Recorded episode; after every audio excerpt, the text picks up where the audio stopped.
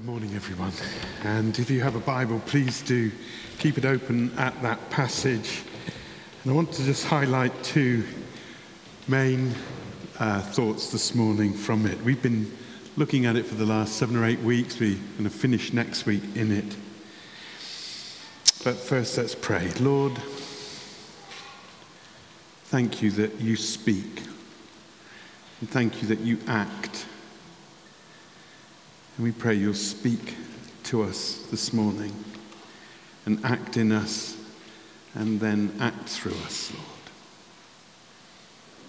Thank you, Lord. Amen.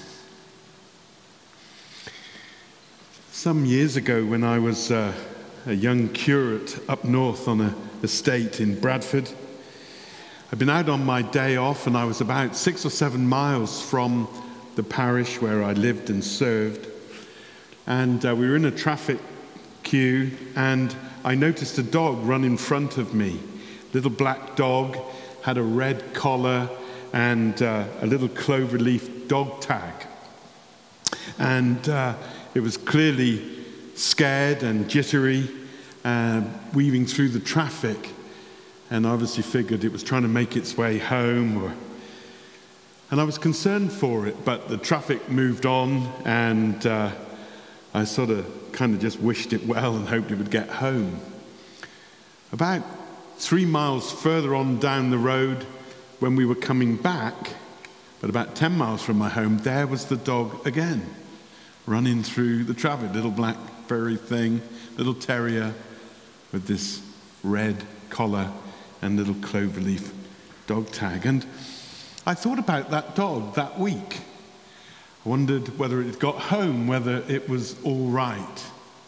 And then about five days after I'd seen it, walking around my parish, which was about ten miles away from where I last saw it, there was the dog.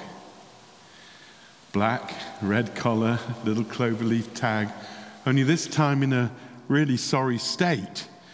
There was evidence that it had obviously been in a fight with another dog or dogs, and there was blood Uh, around its mouth, and uh, its hair was matted, and there it was, feeding on the dustbin, on a dustbin bag, and then the rubbish that was coming out of it. And I went to try and help the thing, and it saw me and was terrified and ran away. And I called a group of young lads, and we tried to chase down this dog, although, of course, the dog thought it was in trouble and just scarpered. And then the Lord spoke to me. Doesn't often talk to me, but this was one of those. And he said to me, "You're worried about that dog that's hurting, harassed, helpless, and far from home." And that's how I feel about the world. So many are hurting and harassed and helpless and far from home and are feeding on garbage. Never forgot it. I think at the time I cared more about that dog than about the people that the Lord was caring for, if I'm honest. I was reminded of that story when I was preparing this talk on this passage, which has been our theme for several weeks. And from it, we clearly see a number of things, big brushstrokes, that frame it. And the first is that God sees and God cares about our suffering. That he's not ignorant of what's going on, and he's not indifferent to what is going on, and he's not distant. God sees and he cares. And then we see that God cares and God comes to make a difference to it. And we have that lovely first verse uh, in verse one, where it says, "The Spirit of the Sovereign Lord is upon me." And we see the whole Trinity caught up in this beautiful drama. The Spirit of the Sovereign Lord, the Father, is upon me, Jesus, the Messiah. All of God getting in on the action to come and to bring about transformation. The Lord Jesus is anointed by the Spirit, not for his sake. He's anointed by the Spirit, not so he can feel better or feel affirmed by the Father, although that occurs at his baptism. He is anointed by the Spirit for the other. He is the man pro nobis. He's the one for us. His incarnation, then his anointing, and his ministry is solely for the other, for you and me and everyone else. So God sees and God comes, and then God acts to do us good. It's all for the good. You read through that list, it's all for the good. He doesn't come to do us in, he comes to do us good. He sees and he cares and he comes and he acts. And that is at the heart of our faith, at the heart of our understanding of God. And in these eight verses or ten verses, we'll have a final sermon on this next week from Stephen, we just see this concentrated, distilled goodness of the divine. This is who he is. This is how he is. This is what he does. If you want to know what God is like, tuck into these verses in Isaiah sixty-one. It is the, the manifesto of the Messiah. It's a, this is the ministry of Jesus, who he is, what he's like, and what he does. And let's just look at some of them. We've been looking at these weeks. I'll just give headings. He comes to preach the good news. With God, it's always good news. He's good news. So many of us live with so much bad news. Turn on the news. Turn, you know, pick up a paper. We're just bombarded with a litany of bad news, pulling things down. When Jesus comes, he's here to bring good news. We're the good news people. And good news to the poor. If the poor aren't the first to benefit from the ministry of Jesus, then it might not be the ministry of Jesus. First and foremost, the good news to the poor, the little people, the broken people, the marginalized people, the people without power, the people on the edge. And he comes to set free those who are oppressed, oppressed by sin and oppressed by the demonic and oppressed by, you know, structures in society that just crush and suck the breath out of us, and to bind up the open wounds, to heal those torn hearts. What he does. He sees the milieu in which we are, and he sees the mess inside of us. And he wants to deal with both. To inaugurate the year of God's favor, literally the year of Jubilee, the year when all the debts were canceled and all the slaves went free. To announce God's judgment, God's justice on all that is wrong. He's both putting it right and he's punishing where the perpetrators refuse to receive his grace. He's going to put it right one day. And he comforts those who mourn. And he gives beauty. I love that word there. He, he beautifies. Our world is so ugly at times. When he made it, he made it good, and he made us very good. But since the fall, there's been an unraveling, a marring, and a scarring, and a tarring, and it just ain't beautiful so often. But he comes to beautify. It's who he is, it's how he is, and it's what he does. To make strong oaks of righteousness out of those who were formerly weak and sinful, to repair crumbling ruins, to make us into a priests and ministers corporately, so that we can worship and serve him, and that we can represent him serving in the world. And then, I love that line, he brings everlasting joy. Because when we see what he does, who he is, how he is, when we experience the benefit of what he's done, then the overflow will be joy. What a thing. That's who God is. And he sees, and he cares, and he comes, and he sorts. And then verse eight tells us why. The kind of presupposition for this action is this: I, the Lord, love justice. I, the Lord, love justice. And then the next phrase in the Hebrew, it's rather complicated, literally means, I hate the theft that consumes, that destroys. Literally, it's the word for Holocaust. That burns you up. I love justice. And the flip side is, I hate injustice that robs you. And then he says, I will restore. Thank God for that. Let me make two main points. First, God loves justice. It's simple this morning. God loves justice.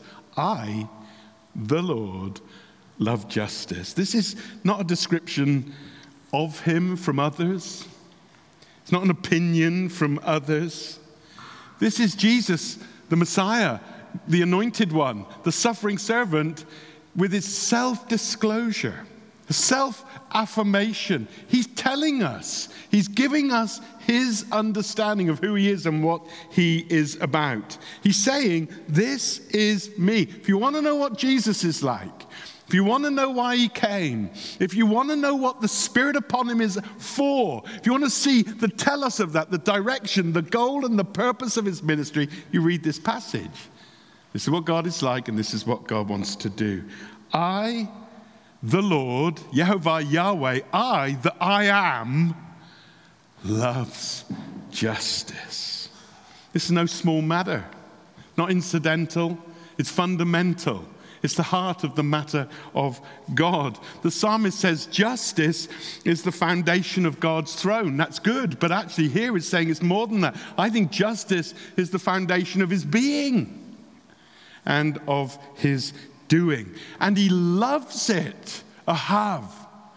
He, the word for love there, the word for love in Hebrew, there are two main ones, but this one here, this, the root of it literally means to give. So it's not feeling or emotion or sentiment, although God does have pathos, feeling, and is moved. The Greeks said God was apatheia, indifferent, passive, that we were irrele- irrelevant to him and that we were just pawns flicked around on a chessboard. But the scripture shows that the God of Abraham, Isaac, and Jacob is a God who feels and who cares and who is moved by our plight. And here he loves. And this love is not, oh, this love moves towards us. And it is a love that gives. It's the outgiving God.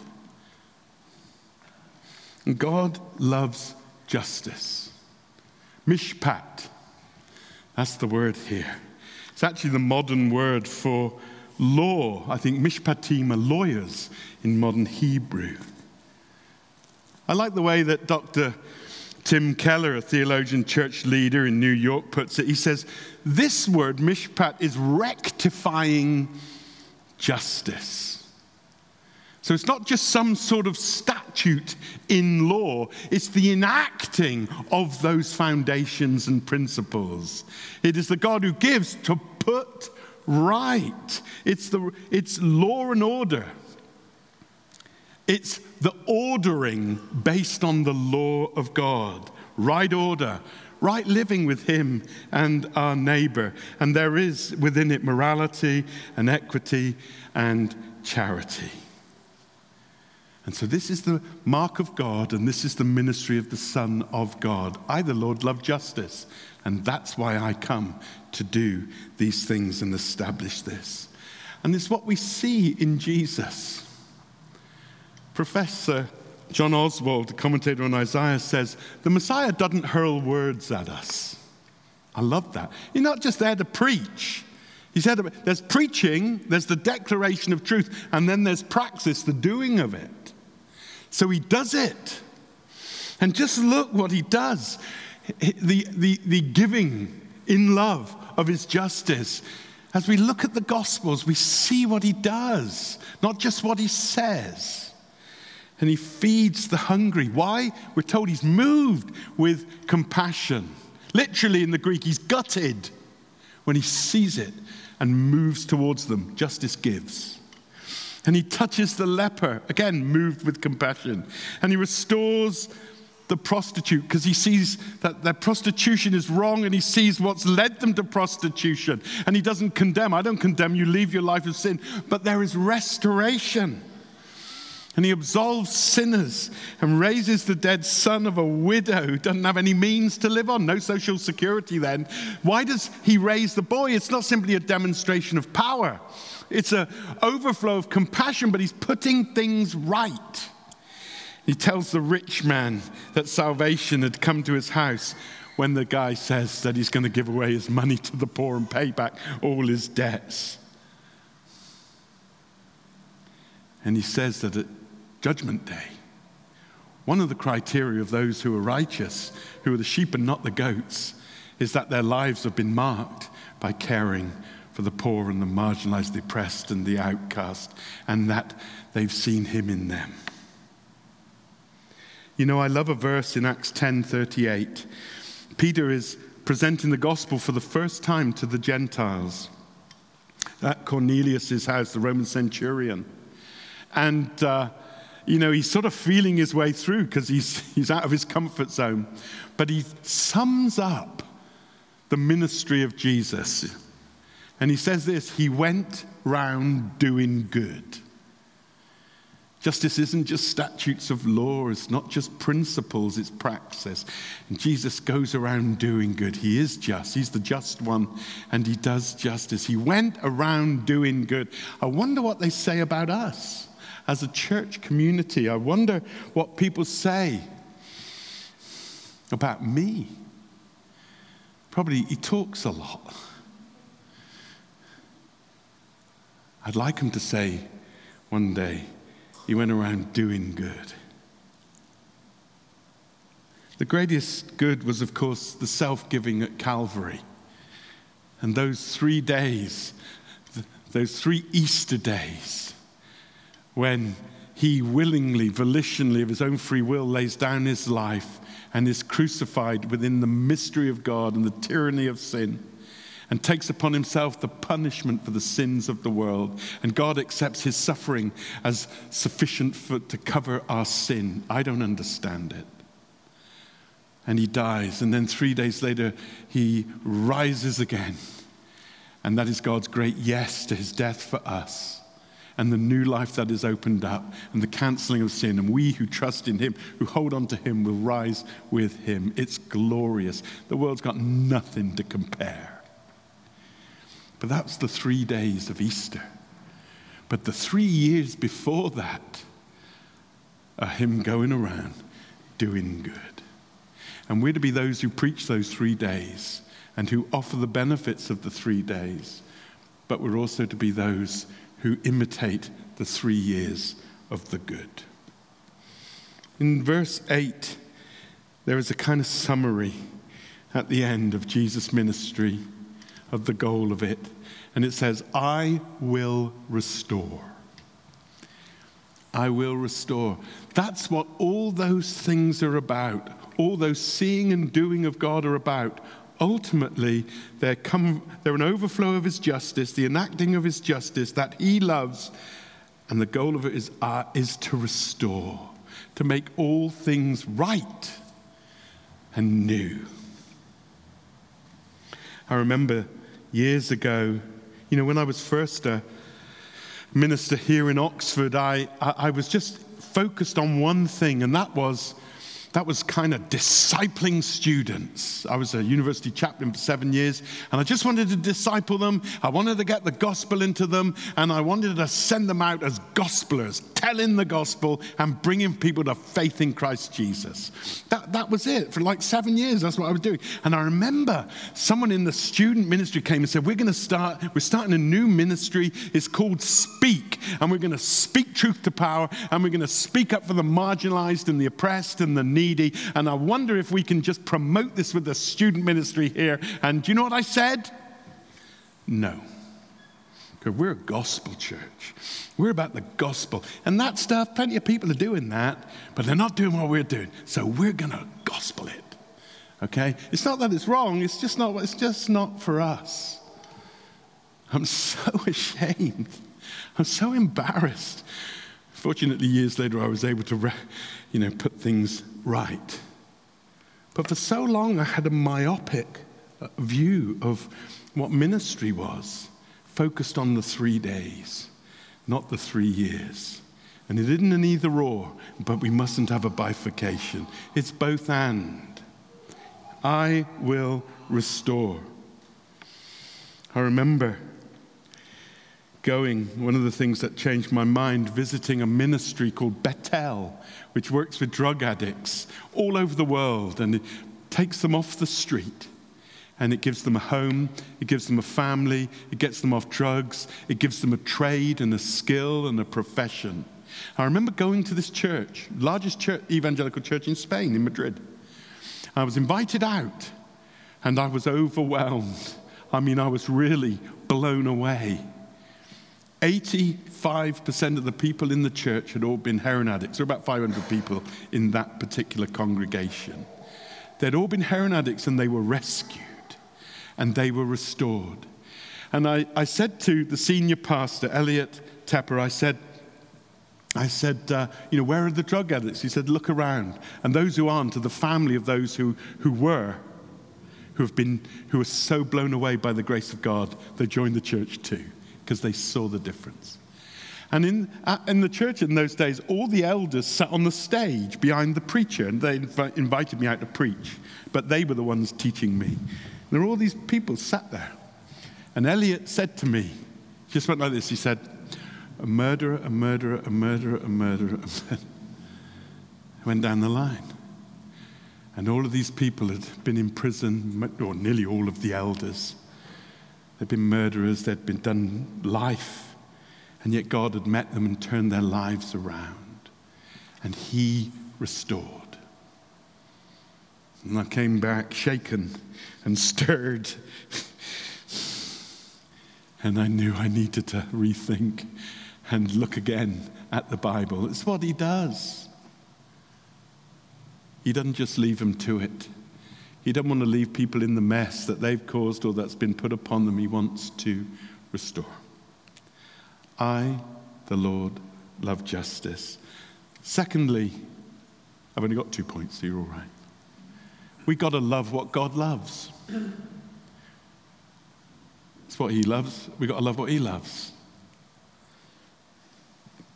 Missus Moore in Ian Forster's A Passage to India. I've not read the book or got the T-shirt, but I've watched the movie a few times. And she says, poor, talkative little Christianity. All you do is talk. What are you going to do? Of course, that's not wholly true, but it has often been true. That the church has been good at talking, but not necessarily at doing. And indeed, sometimes the church has been the very cause and source of injustice through its history, where it's abused and misused its power. But here's the thing, wherever the Spirit of God, the spirit that rested on Jesus, is received and responded to, the opposite is true. And the Spirit of God who leads Jesus to do justice leads the church to do similarly. We are both the preachers of good news and the modelers of it. We herald the gospel of salvation, but we seek to work and echo eternity now, glimpsing what the nature and character of God is revealed in his kingdom, and we echo it now through the work of the church. And we seek to bring the good news and be the good news and bring healing and deliverance and comfort and bind up the brokenhearted and establish oaks of righteousness and do justice. Charles Finney was one of the most famous evangelists of the nineteenth century. And uh, was responsible for leading a great revival in the middle of the nineteenth century in America. He said this, the great business of the church is to reform the world.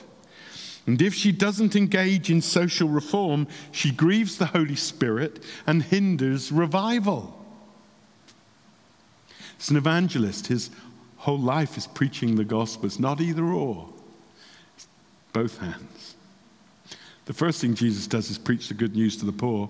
The second thing he does is show why it's good news and bring good news. Isaiah sixty-one is a charismatic theology.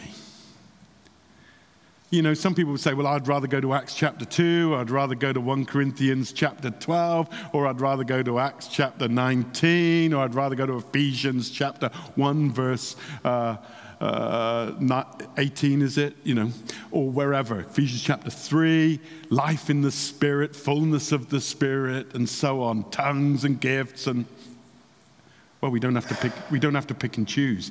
But this is the theology of the Spirit that preaches good news to the poor, then enacts good news to the poor.